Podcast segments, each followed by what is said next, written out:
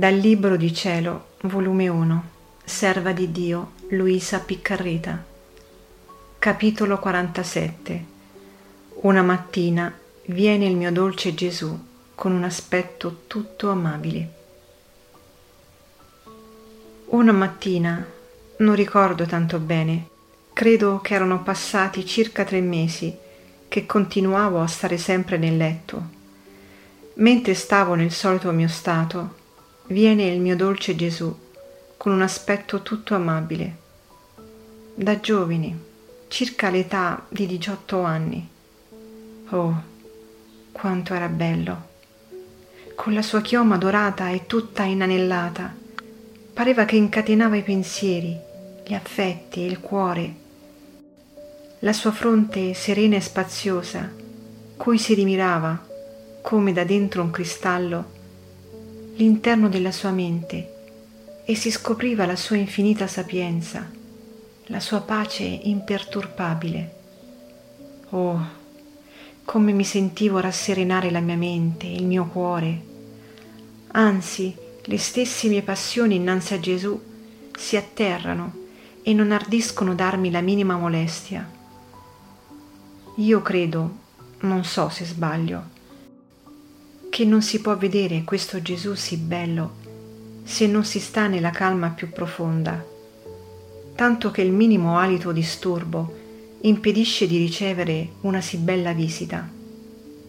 Ah, sì, al solo vedere la serenità della sua fronte adorabile, è tanta l'infusione della pace che si riceve nell'interno, che credo che non ci sia disastro, guerra più fiera che innanzi a Gesù non si acquieta.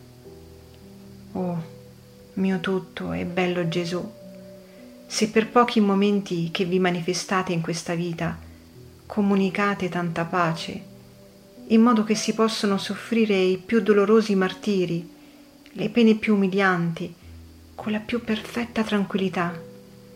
Mi sembra un misto di pace e di dolore. Chi sarà in paradiso? Oh, come sono belli i suoi occhi purissimi, scintillanti di luce. Non è come la luce del sole che volendo guardarla offende la nostra vista. No, in Gesù, mentre è luce, si può fissare benissimo lo sguardo e solo il guardare l'interno della sua pupilla d'un colore celeste scuro. Oh, quante cose mi dicevano. È tanta la bellezza dei suoi occhi che un solo suo sguardo basta a farmi uscire fuori di me stessa e farmi correre dietro di lui, per vie e per monti, per la terra e per il cielo. Basta una sola occhiata per trasformarmi in lui e sentirmi scendere in me un certo che di divino. Chi può dire poi la bellezza del suo volto adorabile? La sua bianca carnagione pare alla neve tinta di un colore di rose, le più belle, nelle sue guance purpuree si scopre la grandezza della sua persona, con un aspetto maestosissimo all'intutto divino, che incute timore e riverenza, ed insieme vi dà tanta confidenza che in quanto a me non ho trovato mai persona alcuna che mi desse almeno un'ombra di confidenza che dà al mio caro Gesù, né nei genitori, né nei confessori, né le sorelle Ah sì, quel volto santo, mentre è così maestoso poi, è così amabile, e quell'amabilità vi attira tanto, in modo che l'anima non ha minimo dubbio d'essere accolta da Gesù, per quanto brutta e peccatrice si vedesse.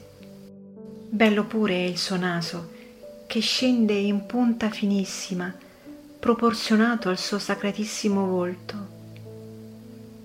Graziosa è la sua bocca, piccola, ma estremamente bella. Le sue labbra finissime di un colore di scarlatto. Mentre parla contiene tanta graziosità che è impossibile poterlo dire.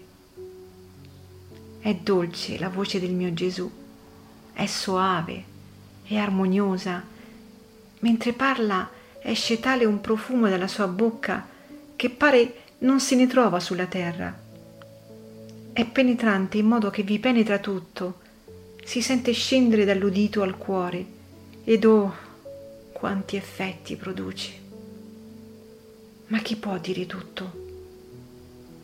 Poi è tanto piacevole che credo che non si possono trovare altri piaceri, quante se ne possono trovare in una sola parola di Gesù. La voce del mio Gesù è potentissima, è operante, e già nello stesso atto che parla opera ciò che dice. Ah, sì, è bella la sua bocca, ma dimostra più la sua bella grazia nell'atto del suo parlare, mentre si vedono quei denti così nitidi e così ben aggiustati, ed esce il suo alito d'amore che incendia, saetta, consuma il cuore.